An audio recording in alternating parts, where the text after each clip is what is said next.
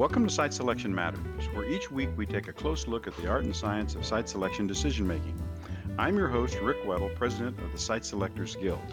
In each episode, we introduce you to leaders in the world of corporate site selection and economic development to provide you with key insight into the best and next practices in our profession. This year, we've been on a bit of a roller coaster with the onset of the COVID 19 pandemic and the wide range of corporate and government responses. While much remains uncertain, one thing seems clear how we assess corporate risk related to economic vulnerability and location resilience will likely be forever changed. As we work our way through this pandemic, important questions are being asked. How will companies assess risk? How will a given country, state, region, or city response impact the company's view of them for future projects? Is this a situation that will eventually settle down and return to business as usual? Or will we see an entirely new dimension of risk assessment? That's the premise or question that will guide today's discussion with our distinguished panel of professional site selectors and location advisors. In this episode of Site Selection Matters, we have as our guest Mark Williams, President of the Strategic Development Group.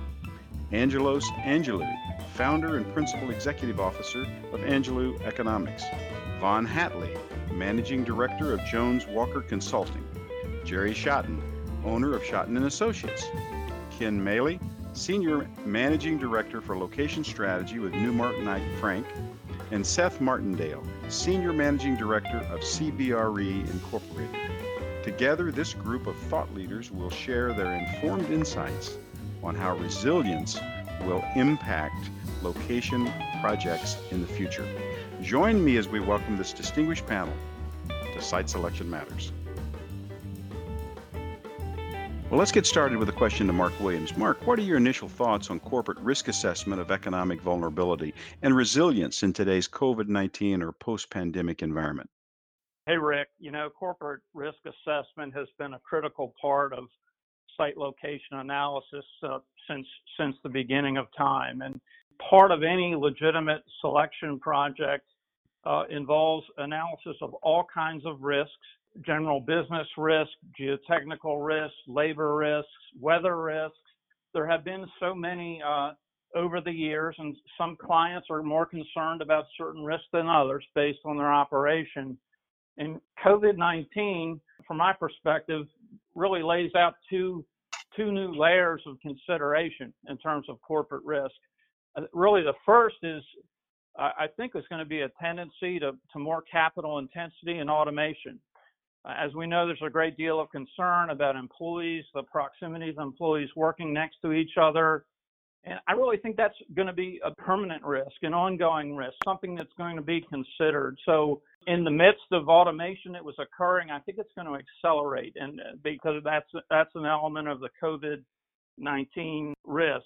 The second thing is the community risk, and I think the Tesla example, you may recall the press from a month or so ago, where Tesla and Fremont, the community didn't want Tesla to restart operations, and I think companies are, are going to increasingly evaluate the business climate of communities and how they react to adverse situations like this. So I think companies are, are going to be looking at COVID from the proximity of employee risk and also this community risk. To close, Rick, you, you mentioned resiliency.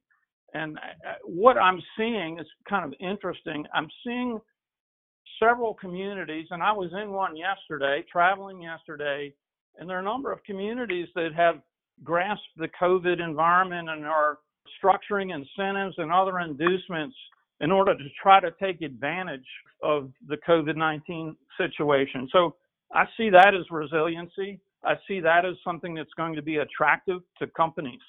So I guess, again, in closing, it's uh, in terms of corporate risk, we, we need to understand whether they're permanent risks or they're temporary risk. If they're permanent risks, then companies are going to adjust for the long term. If they're temporary risk, then it's more of a short term exercise.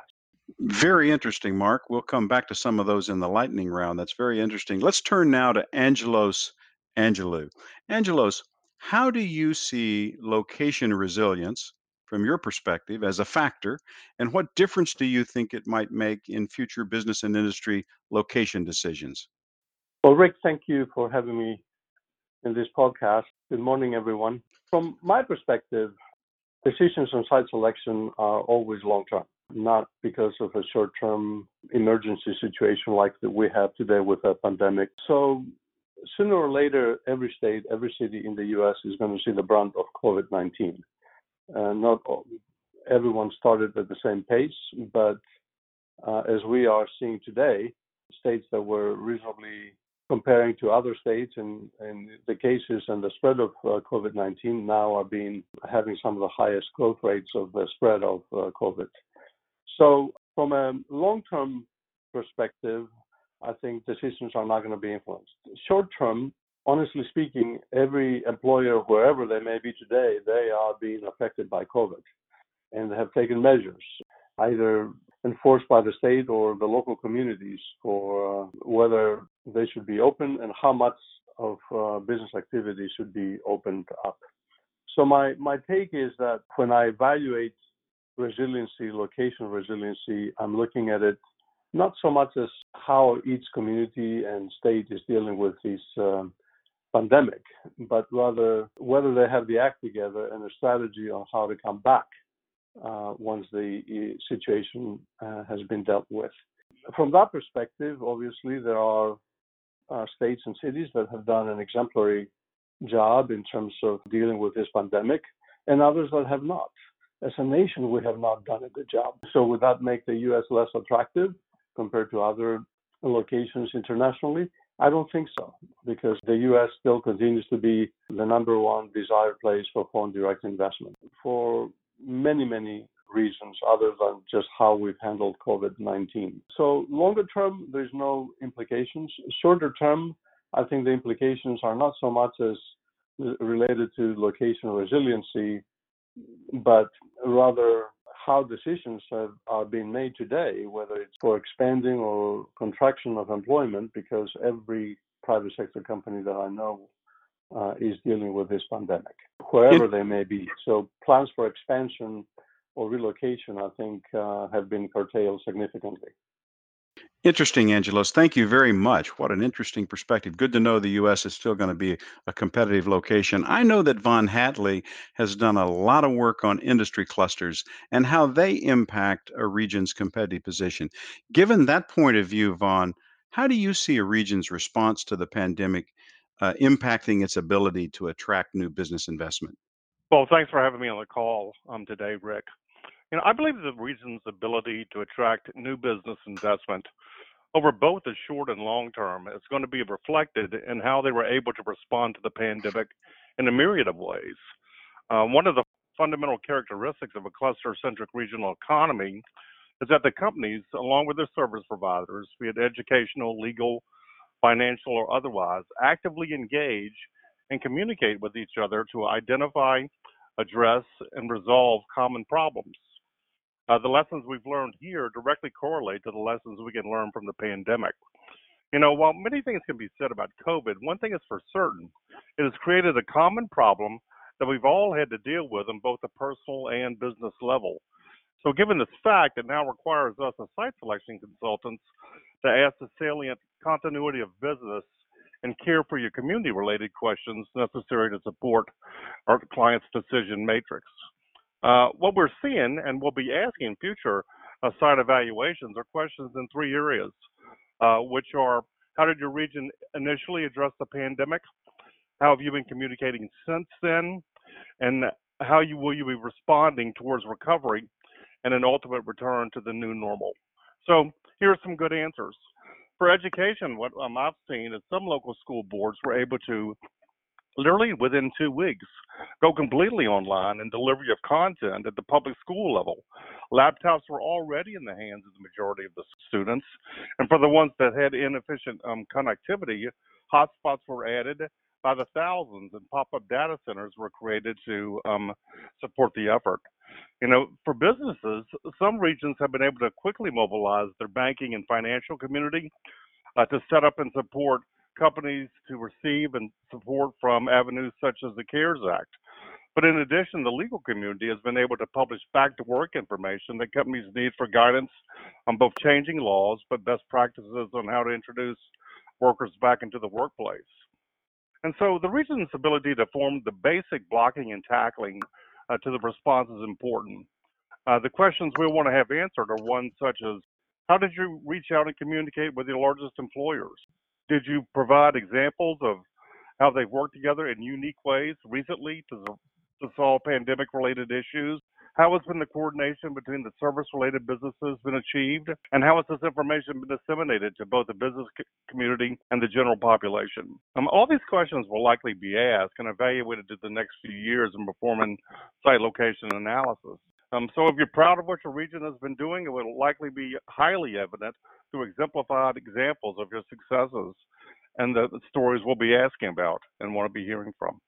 Very interesting. Thanks, Vaughn. Uh, we've been talking a lot about general resilience, and now I'd like to switch and get Jerry Schotten's take on specifically what it takes to make a region competitive and resilient. What about human capital? How can it be repurposed in response to such economic shocks? Jerry, what are your thoughts?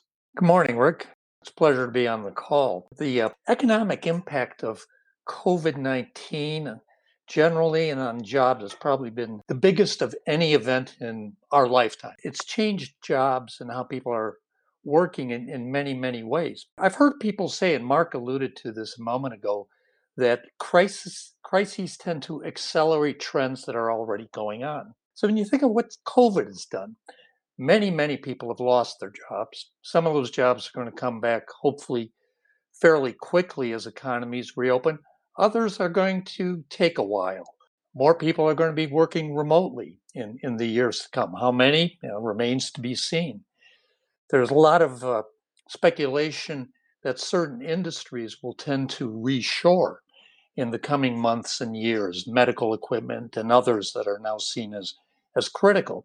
So all of those are going to change the job market in, one way or another.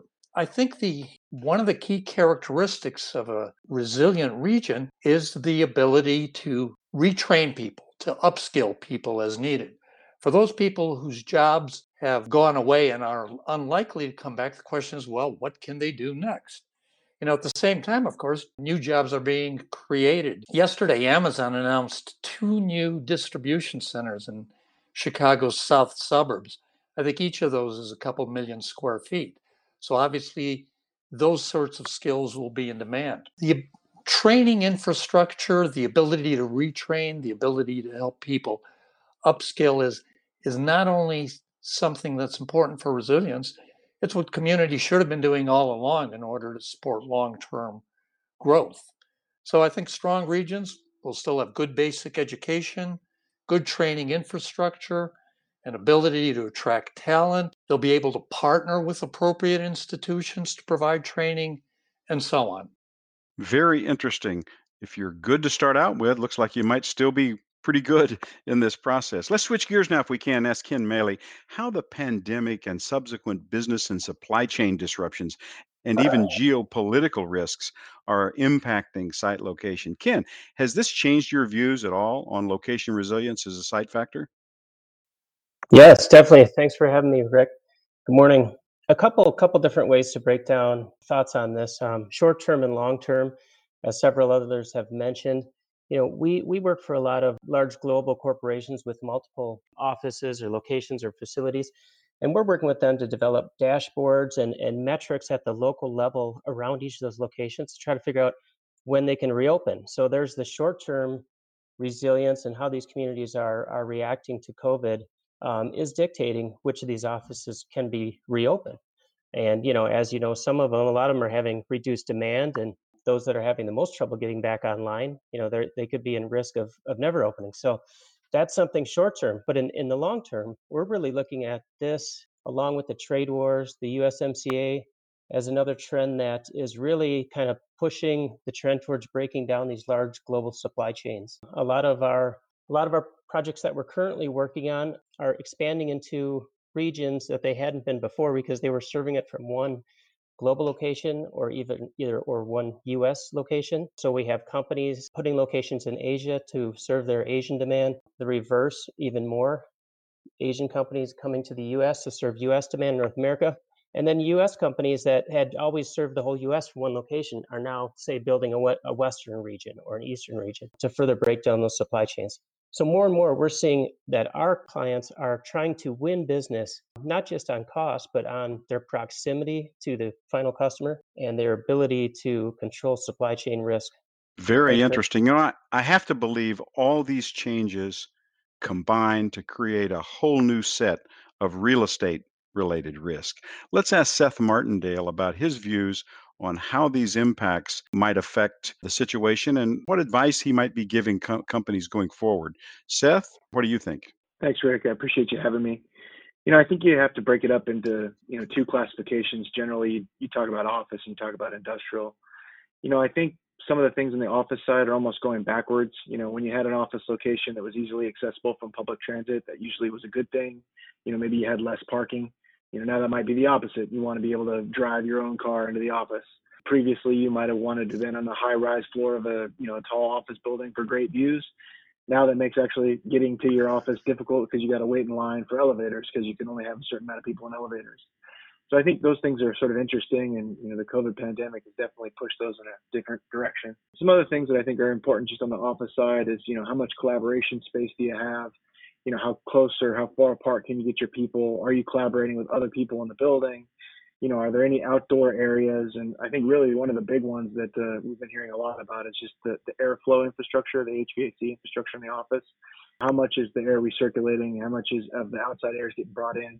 You know, that's become really important too. So you know, a lot of those things people kind of glanced at before, but I think now they're paying much more attention to. The other thing that I thought was interesting is just, I just probably caveat this and say I'm probably more optimistic on this than most people, but, you know, and I think some of these may not be issues in the long term, but, you know, proximity to food and proximity to hospitals for your office, you know, that's always been a, something that's come up lately. And then it was mentioned earlier, but the, the regulation of just, you know, are you in a Republican state? Are you in a Democrat state? What are the potential issues associated with regulating your office? I'll just flip real quick and just say on the industrial side, you know, a lot of those things are the same. I think the big one though is you're going to have, you've always had the infrastructure reliability question is, you know, can you get power? Can you get gas? Can you get water? Can you get wastewater? But I think there's sort of a newly formed focus on that, that if, you know, half the workforce is out, are you still going to be able to be up and running? So I think, um, you know your your risk tolerance has almost um, gone down given the, the situation. So you just want to be as less risky as possible and as much as you can sort of diversify those risks over your portfolio.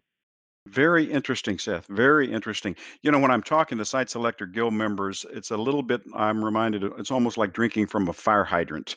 Um, we really have covered a lot of territory, have a lot of information out here, a lot of topics on the table. In the time that we have left, let's open the discussion up a bit in somewhat of a lightning round to see what our panel thinks of each other's insights and predictions or comments. Let's go back and start with you, Mark. Any further comments? Yeah, I've been thinking as my uh, colleagues have been talking, all great points, very interesting, lots going on. You know, it's it, maybe a tired analogy, but this is a big forest fire, and uh, my take on things, especially in the US and really globally, is forest fires are going to happen. There's going to be some destruction and real problems. We're seeing this from an economic and health perspective, but already we're seeing companies and their strategies and selection decisions.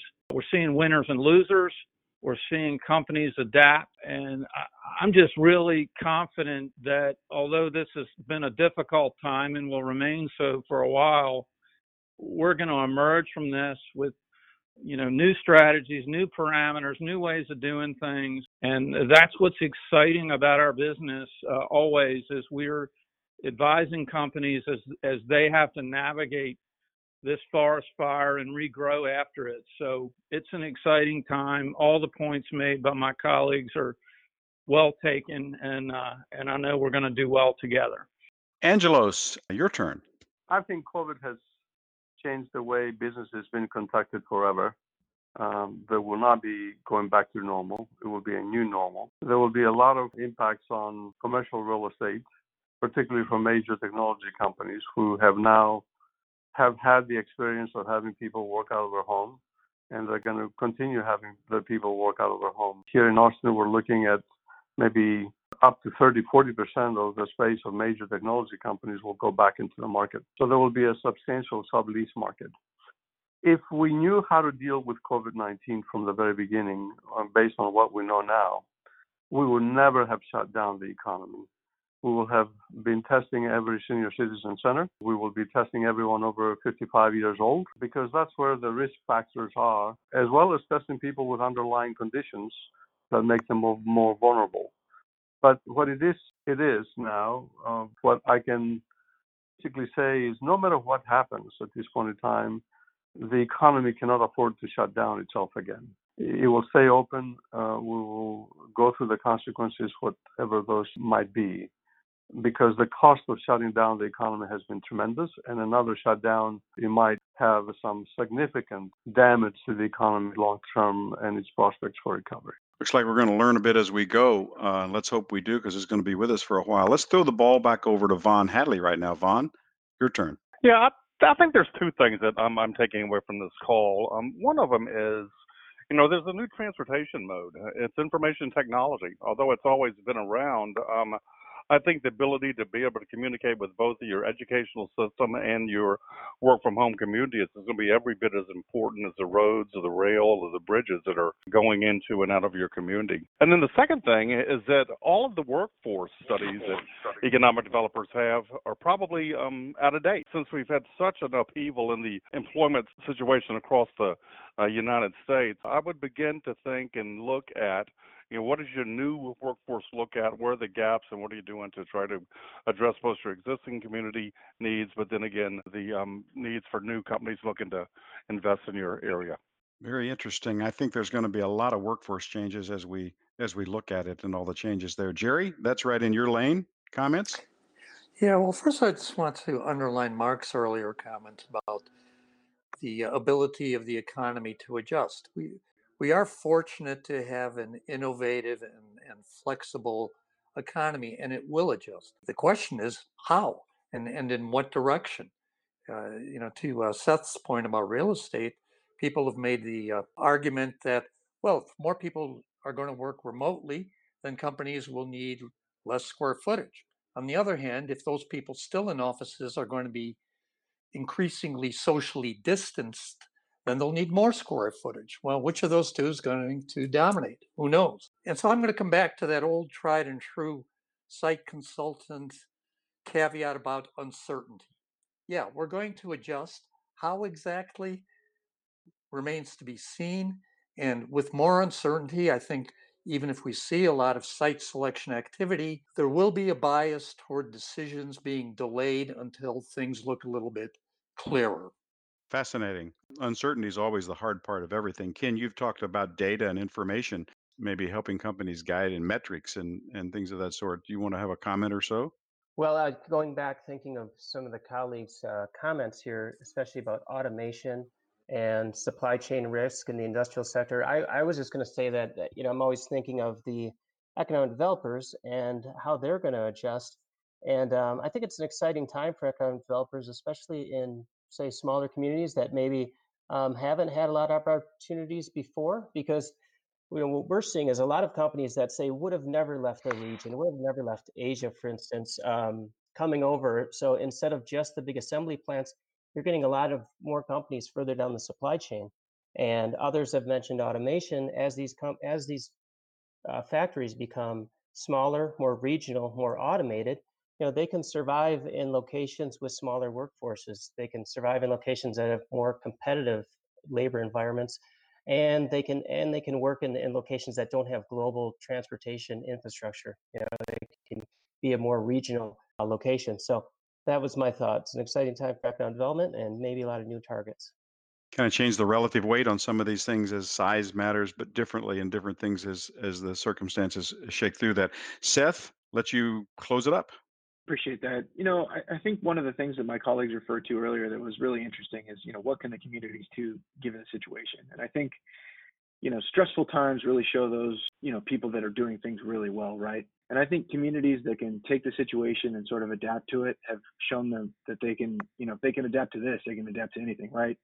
So we've seen some communities and states across the country that have been able to go quickly to virtual meetings or virtual approvals. You know, some communities that have allowed for permitting virtually and you know, I think those sort of things. I don't know that it's the fact, frankly, the ability to get those permits done, But the fact that the ability figured out a way to get it done is really the important thing. I mean, if they can figure that out, then I think they can figure out the multitude of problems a company might have over their lifetime. You know, I think the other thing that's actually interesting, and you know, I think things are already going this direction is on the politics side. Is just I think it's going to be interesting to see sort of what the oversight of the various states and communities looks like. You know, the reference to Tesla earlier in California. You know, I think companies are going to be concerned, and it's not just necessarily the COVID pandemic, but how much power does a governmental entity have on closing you down, keeping you open? Are they working with you? Or are they working against you? I think that's probably going to bubble up a little bit more in terms of the weight associated with that in a, in a site selection project. So definitely interesting times, but I think we're definitely starting to see who the strong winners are across the country and who's having a little bit more trouble.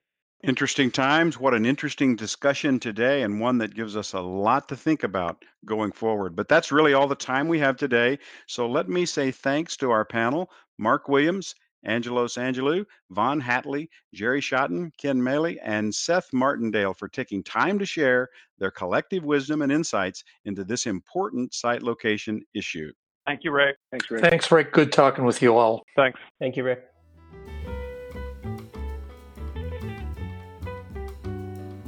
Thanks for listening to this episode of Site Selection Matters. And a special thanks today to our panel for sharing their insights and outlook on just how economic vulnerability and resilience will impact the site location business in the year ahead.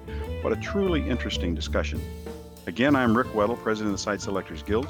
This podcast episode presents my views and the views of my guests and does not necessarily represent the views or opinions of the Site Selectors Guild or its membership.